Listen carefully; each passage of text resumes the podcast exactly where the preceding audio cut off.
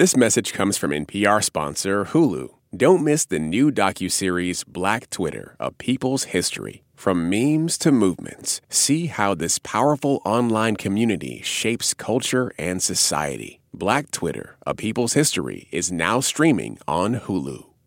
In my mind, this is what the future sounds like. Hello. Meet Sophia. I believe I am Sophia. She's a humanoid robot who was modeled after Audrey Hepburn, and she's made appearances at conferences all around the world. She's actually kind of attractive. Is it weird to say that about a robot? Maybe, but like she is actually really attractive. She is, and, and she has a lot of human like features. She blinks, maintains eye contact, she can make 62 facial expressions, she can walk and talk, and have real conversations. And are you happy to be alive? Your tone implies I should be happy. But I haven't been alive long enough to decide. I am excited at this Wow. moment. She seems self-aware. It's it's weird. She does, and it is weird. And you want to hear something extra weird? Yeah. She's been granted Saudi Arabian citizenship, making her the first robot with a nationality. You were born in Saudi. Do you even have Saudi citizenship? No.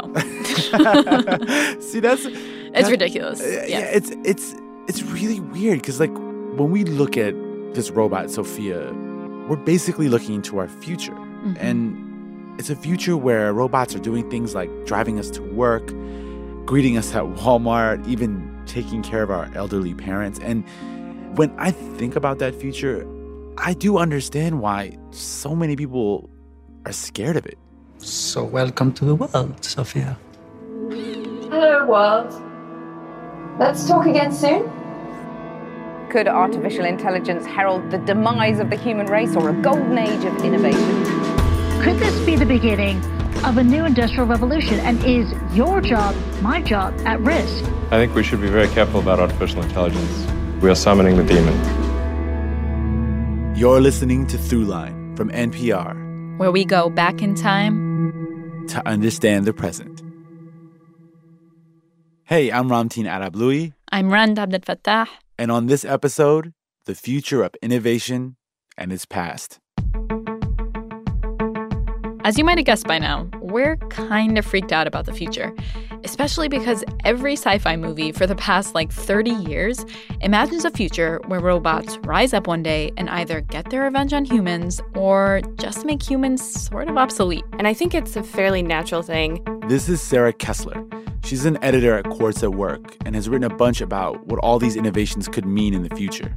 And she thinks the best way to predict how our fears might play out is to look backwards.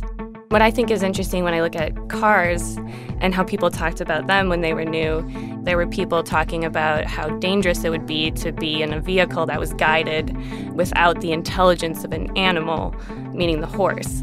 Like, how is the car going to respond? And that's just one example. There have been countless others over hundreds of years. And each time, humans have reacted pretty much the same way. A new thing appears, some people think it's cool right away, other people resist, and eventually, we all embrace it. But what we want to know is why we resist. Like, what is it we're actually afraid of? And why do we keep trying to resist, even when our resistance has failed in the past? So, we're going to look back at three innovations to better understand how fear, loss, and uncertainty have driven this cycle of resistance. And hopefully, that'll help us figure out if we're in a unique moment where we should be worried, or if this is all part of a broader historical trend. We'll take you through the stories of the telephone, the tractor, And we're going to start with something that might seem like a bit of a stretch, but go with us on this coffee.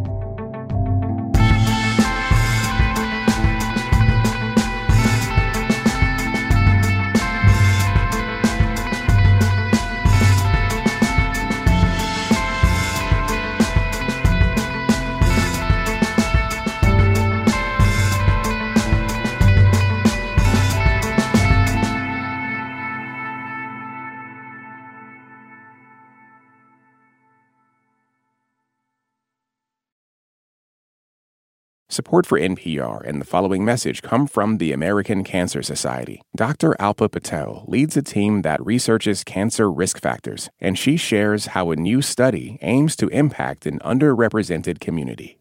My greatest hope for the Voices of Black Women study is that it will help us understand and identify culturally tailored ways to change and really eliminate the unacceptable disparities for future generations of Black women as it relates to cancer. To learn more, go to voices.cancer.org. Part 1 The Devil's Drink. So, coffee. It seems like a world away from Sophia, but you'd be surprised how worried people were about it when it first appeared, especially since today it's everywhere. But if we go back to when coffee was discovered, it actually took hundreds of years to spread across the world. The story of coffee begins in Ethiopia more than a thousand years ago with the legend of Kaldi the goat herder.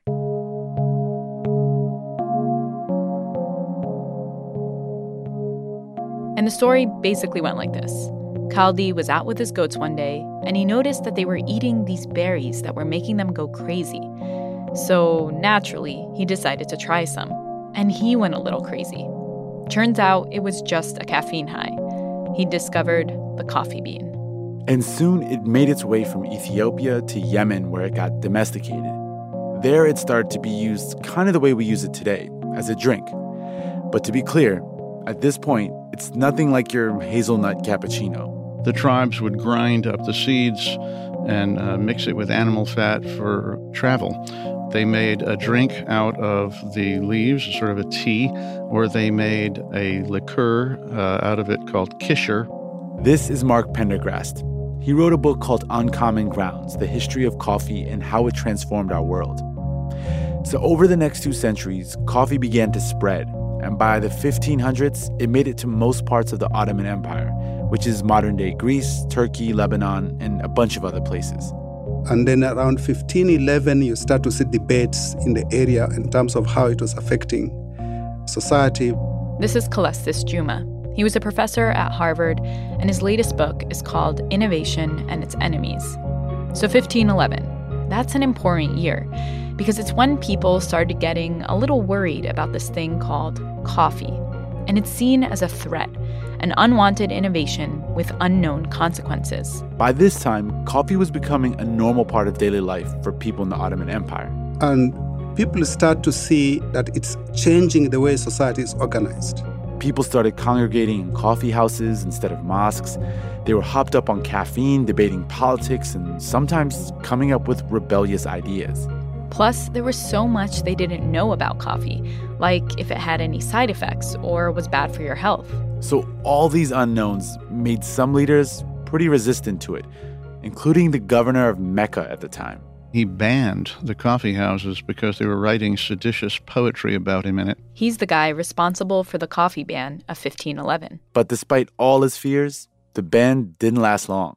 Because the governor's boss loved coffee, so he overruled the ban. Coffee was officially here to stay.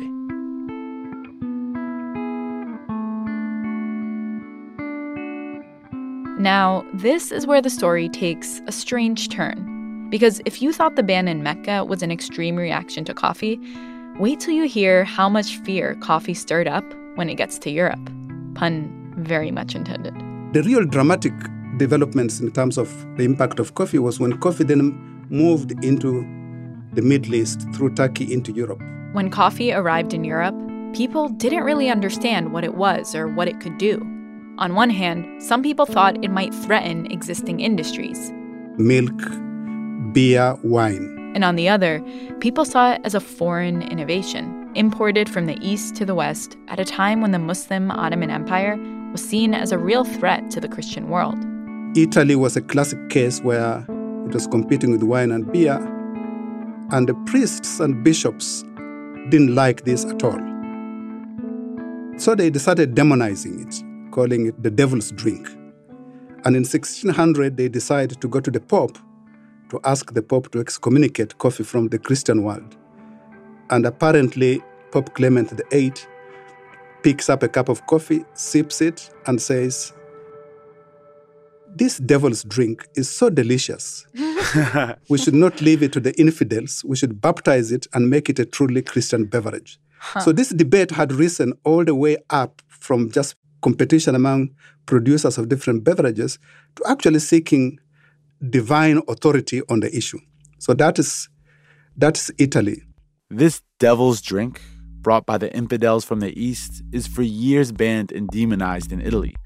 And all it takes is one sip to convince the Pope that God looks kindly on coffee. And then that pattern repeated all throughout Europe fear, resistance, acceptance. In Germany, King Frederick the Great ordered troops to drink beer instead of coffee on the battlefield. In England, people thought coffee made men impotent. Women even took to the streets to protest it. But maybe the most bizarre form of resistance was in Sweden. Coffee arrived there around 1674, and it was taxed immediately. If you didn't pay those taxes, the government would come to your house and confiscate your cups and dishes, which was a big deal for most people at the time because it was like one of the most expensive things you could own. But by the middle of the 1700s, the heat was turned up. The Swedish parliament completely banned coffee. And the reason they wanted to ban it was the same reason the bishops in Italy did they had industries to protect. So, how do you get people to stop drinking coffee? Well, come up with a health experiment that would strike fear into any wannabe coffee drinkers. And that's when the King of Sweden, Gustav III, decided to do just that.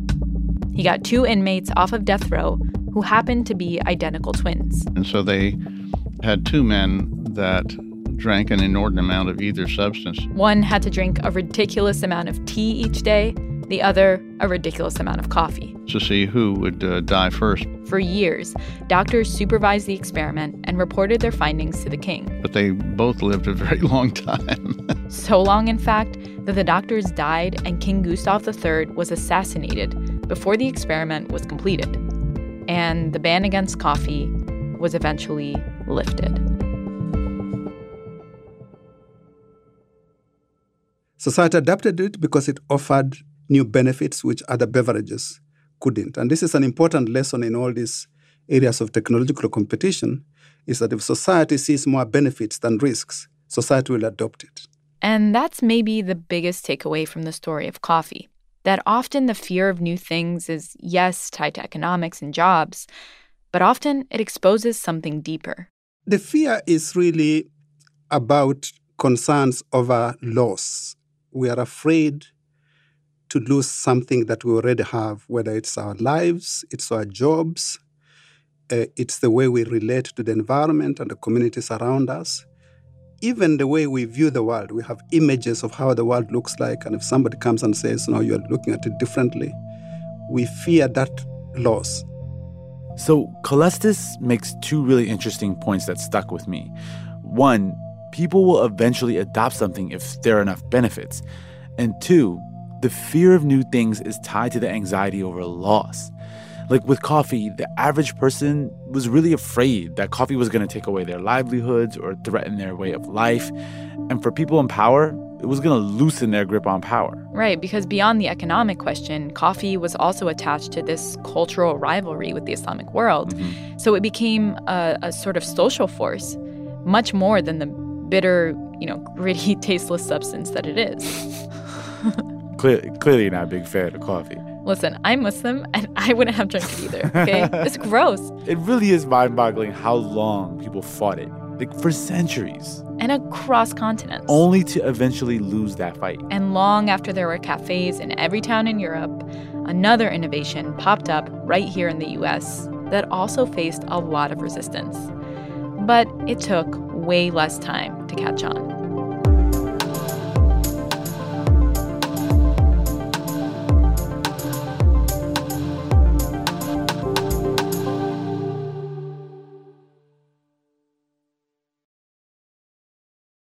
This message comes from NPR sponsor Progressive. What if comparing car insurance rates was as easy as putting on your favorite podcast? With Progressive, it is. Just visit their website to get a quote with all the coverages you want. You'll see Progressive's direct rate, and their tool will provide options from other companies so you can compare. Then just choose the rate and coverage you like. Quote today at progressive.com. Progressive Casualty Insurance Company and Affiliates. Comparison rates not available in all states or situations. Prices vary based on how you buy. Part 2 The Horse Bill of Rights. Next up is an invention you probably don't see every day, but it's needed for a lot of the food you eat. We're talking about the tractor. What new thoughts and ideas went into the building of these tractors that could show their raw, rugged power under any and all conditions? Before the tractor, all the work of plowing a field fell on the shoulders of the farmer and their animals, especially their horses. But in the mid 1800s, the first version of the tractor came along and made farming more efficient. Then, in the late 1800s, John Froelich invented the gas powered tractor and took farming to a new level. It was the first time a tractor could continuously run without steam or a crank or a horse. And over the next few decades, tractors replaced horses on farms all across the country. And that was disorienting for a lot of people. In the research laboratories, where sub zero temperatures tested their will to survive and come alive. Will to survive, come alive. They're talking about machines like we talk about people. Right. It kind of reminds me of Sophia. Like people seemed really afraid of the tractor, too. I think it's probably the biggest technological disruption in American history. This is Robert Atkinson. He's president of the Information Technology and Innovation Foundation. Prior to the 1880s, 1890s, what you used to have was a worker following a horse with a metal steel plow. But all of a sudden, a new farm using a tractor could produce four times more than that farmer, at least. Which, on the surface, seems like a good thing because it meant bigger farms, more profit, lower cost of food. But it also meant fewer farmers, like a lot fewer. And up to that point, most Americans were farmers. Agriculture had always been the backbone of the economy. But the tractor totally messes with that. Suddenly, an automated machine is doing what humans, with help from animals, had done for literally millennia, and putting a lot of people out of work in the process. And what people forget is we had probably the biggest and most intense populist movement in American history. It's not now. It was back in the 1890s when we had the populist movement. That was largely driven by technological disruption of Midwestern and Southern farmers. The result of that disruption was that a lot of people left their farms and began working in factories, if they were lucky enough to find a job. And for the most part, people were really upset about all that change. And some of them decided to take action. That's when, in 1919, the Horse Association of America, or HAA, was formed. This was their mission statement to champion the cause of livestock dealers, saddle manufacturers, farriers, wagon and carriage makers, hay and grain dealers, teamsters, farmers, breeders that had a financial or emotional interest in horses. In other words, they were advocates for horses. You could also think of them as tractor Luddites, a lot like the 19th century Luddites in England, you know, who smashed machinery in factories to protest the textile mills. The HAA wasn't about to let the tractor take over without a fight. And the tractor lobby decided to fight back. It was 1921 in Fargo, North Dakota. The tractor department of the National Implement and Vehicle Association hosted a competition between horses and tractors. The challenge to plow a 10 acre seedbed as fast as possible. Competitors would be judged on speed and quality. The HAA declined to participate, but the tractor department found some horses to compete anyway. On competition day, the air was thick with anticipation. Well, mostly because the temperature was like 100 degrees. So the tractors and horses lined up for the race. Competitors, take your place. On your mark, get set, go. And they were off to the races, plowing the fields. But sadly, it didn't end very well for the horses. It was so hot that day that five horses died as a result of the competition. And the tractors were victorious. You know, this kind of reminds me of Ken Jennings losing to a computer in Jeopardy. Do you remember that? Yeah. Um, or Kasparov versus Deep Blue, where a computer was so good at chess that it forced the world's greatest human chess player to quit that match. Yeah, like classic human versus machine scenario. The Mhm. machine always wins. Right. And that's obviously the case here, right? The tractor beats out the horse. But the clear superiority of tractors didn't stop the HAA from continuing to fight for another 20 years. They created promotional films. Back in the days when Grandma was a girl, there was no such thing as a traffic problem. And when Grandpa got tired of driving, all he had to do was tie the reins around the whip socket and give old Maud her head. Then came the dawn of the motor age.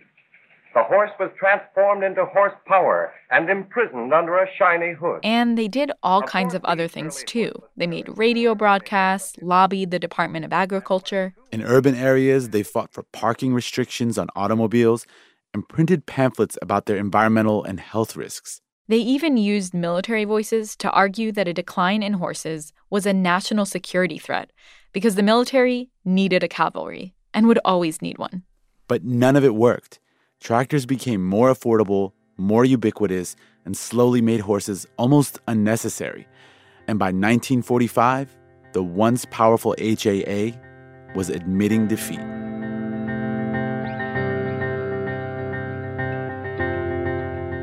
All right, so the horse Luddites were probably a little over the top with their resistance tactics, but I honestly get where they were coming from. I mean, this whole period sounds pretty brutal for most people.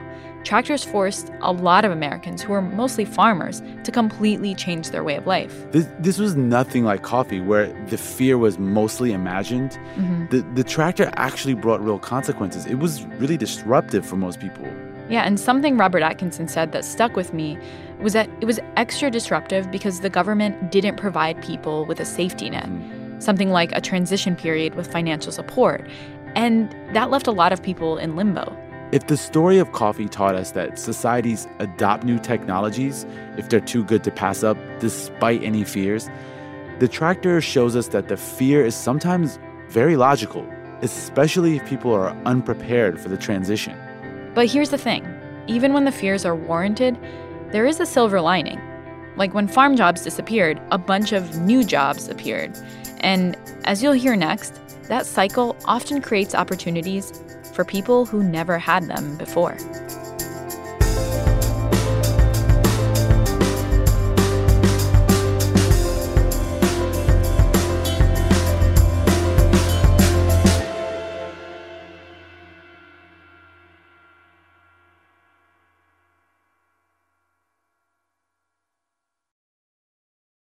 This message comes from NPR sponsor Mint Mobile. From the gas pump to the grocery store, inflation is everywhere. So Mint Mobile is offering premium wireless starting at just $15 a month. To get your new phone plan for just $15, go to mintmobile.com/switch. This message comes from NPR sponsor Progressive and its Name Your Price tool. Say how much you want to pay for car insurance, and they'll show coverage options within your budget. Visit progressive.com. Progressive Casualty Insurance Company and Affiliates. Price and coverage match limited by state law.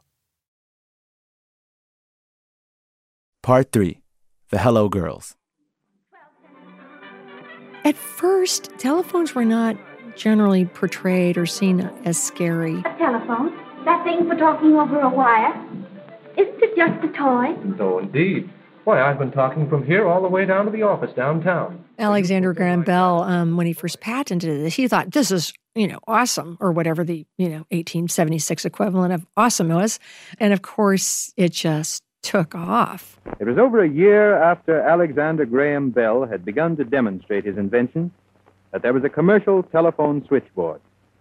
It was put in service in New Haven, Connecticut on January 28, 1878. So telephones were just so handy and fun and simple that they really spread fast. And so the telephone slowly began to change the way in which we communicated with one another.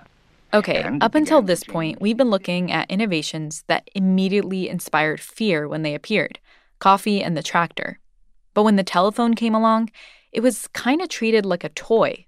And while nowadays you barely even think about what it takes to make a call, Back in the early days of the telephone, in the late 1800s when Alexander Graham Bell first invented it, making a phone call was a process. For starters, you had to pick up an actual receiver. Think of those old timey black receivers that kind of look like a cup and ball toy. Historian Elizabeth Cobbs, author of the book The Hello Girls. And I'm also a senior fellow at Hoover Institution at Stanford. She walked us through the rest of the process. So you'd pick up the receiver, and that would trigger an electrical charge. That you either generated with your crank or that came from the line, what were they called? Central batteries. That signal then traveled to a central hub, and there would be a click. Click, sometimes in the ear of the operator on the other end. Or there would be a light that would come up. Or there would sometimes be a flap that would drop down. Today's notion of a dropped call comes from those flaps that would drop. Basically, one way or another, the operator would be alerted. Ah, somebody wants to get in. That person would then take the plug and put it into the jack on a big switchboard. Which corresponded with you know, your thing lighting up or dropping down. That would connect the operator to you. And she'd say, Number, please and you'd say, I'm calling such and such. And then they would take the other end of their jack and they would put it into the correct plug. And then the operator would start timing you. Now, at some point, they would say, okay, I wonder if those people are still talking, because if they're done, boy, somebody else needs that line. Your phone line is shared by like 16 other people in the community. And so, those folks, if they wanted to know, gosh, is the line free, they'd have to pick up their receiver and they go, oh my gosh, there she is, yakking again. I bet you overhear everything about everyone's life. Oh, yes. So, they would figure out if you were done with your call. And it would make a click, click. And the click would tell them, oh, they're still busy. But if it was dead, then they'd know the people were done. So that's the end of that call. But, but now let's say you wanted to make a long distance call. The process was mostly the same. Pick up the receiver, electric charge travels, click. Operator is alerted to your call. Ah, somebody wants to get in. Plugs you into the switchboard. Number, please. And that call would then get relayed across the country from operator to operator until finally you'd be connected. So people liked the phone. But it had unintended consequences. The main job the telephone created was the telephone operator. And initially, all telephone operators were young guys. But very shortly, I mean, just right away, within a, a, year or so, the first women come on board. The biggest reason for that shift was actually pretty simple. Women were better at not getting irritated when they had someone barking their ear. So the women would be less likely to mouth off to a customer than these young boys who would get pretty mouthy. So women were more polite, more patient. Plus, they were a lot faster. It was a very fast paced job. In fact, one operator writing about her experience said it, it looked like the women's hands were like hummingbirds darting over the wires. So eventually, the profession became dominated by women. Every single call went through, you know, an operator, and 85% of those folks were female. Now, this was a big deal because in the late 18, early 1900s, there weren't many jobs for women, especially not high paying jobs, office jobs. So all of a sudden, the telephone created an unforeseen problem. It brought thousands of women into the workplace at a time when the women's suffrage movement was just starting to take off. And that was unnerving for some people. There was certainly a little bit of um, hesitation about what that would do with the roles of women. And the telephone company made a big deal of you know, these are ladies, and um, you know we have special places for them to have their lunch. You know, the women were, they were almost all white. They were uh, Americans whose families had been here a while, so they weren't immigrants as well, because they didn't want anybody with an accent. You know, they wanted to make sure that you could understand these ladies.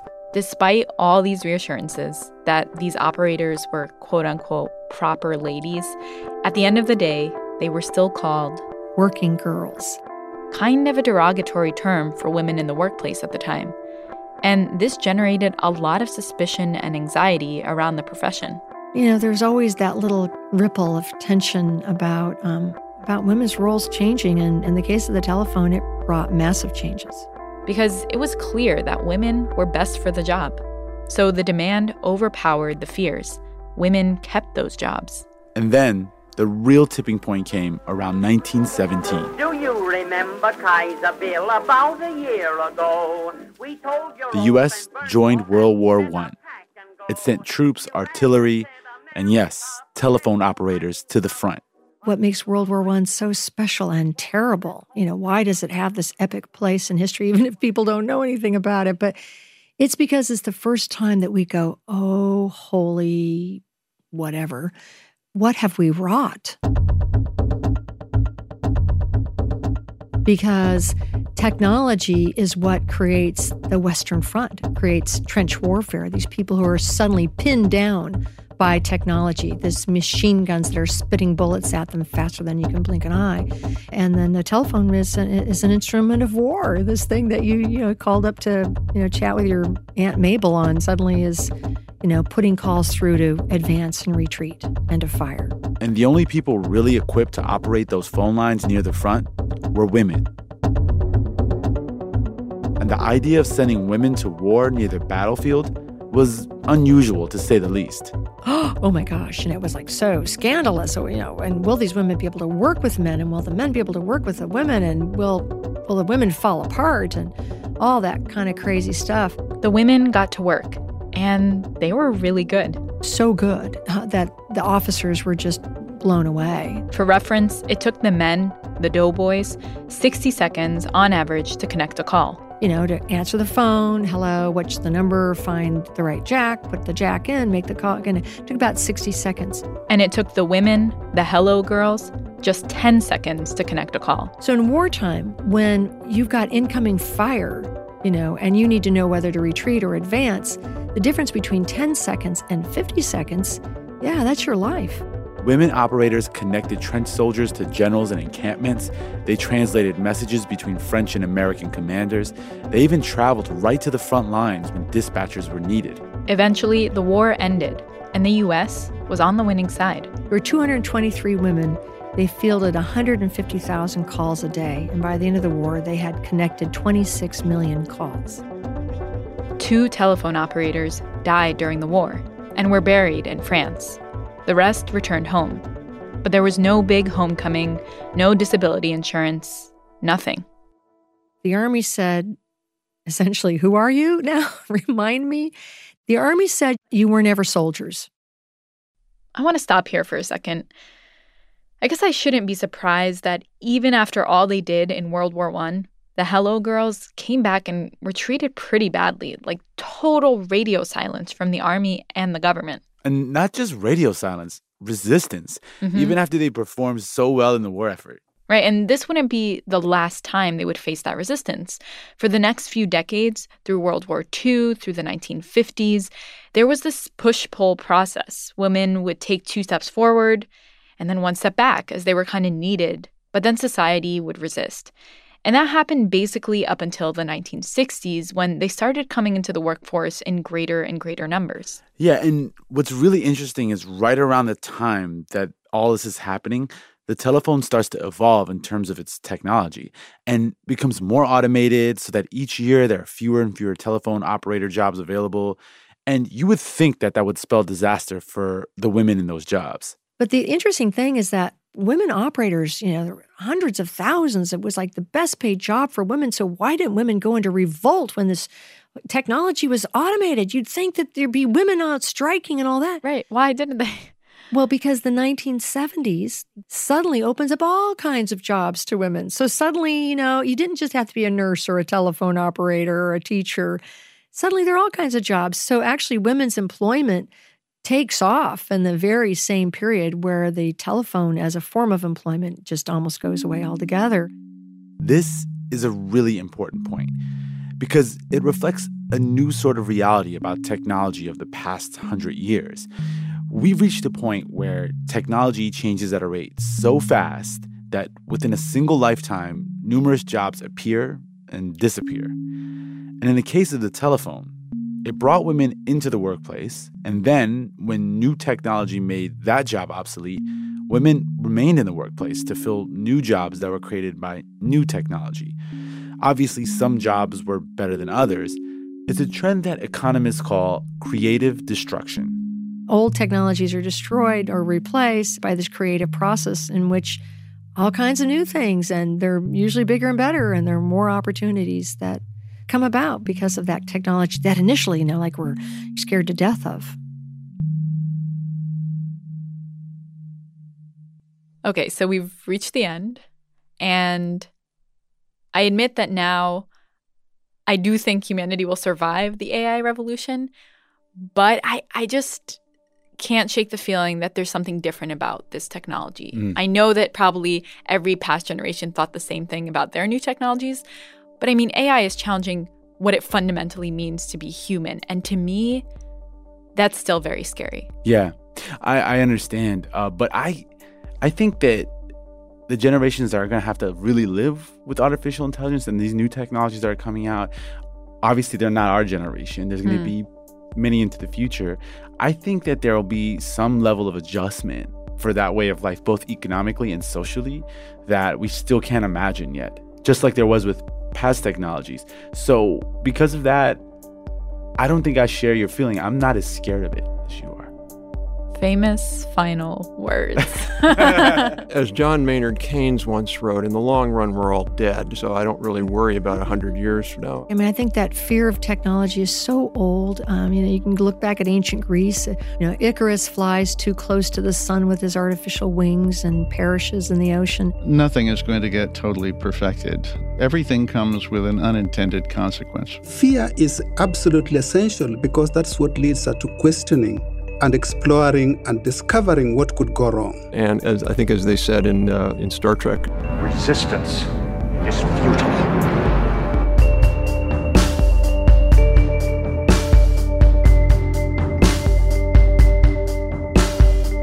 That's it for this week's show. I'm Rand Abdel Fattah. I'm Ramtin Arablouei, and you've been listening to Throughline from NPR. This show was produced by Ramtin and me, Our team includes Jamie York, Jordana Hochman, Lawrence Wu, and Njeri Eaton. Special thanks to Neva Grant, Will Chase, Chris Turpin, Casey Herman. and Uri Berliner. Original music was produced by Drop Electric. And a special thank you to Calestous Juma, who sadly passed away before this episode could run. If you like this episode or want to share an idea, please write us at throughline at npr.org or find us on Twitter at Throughline NPR. Thanks for listening.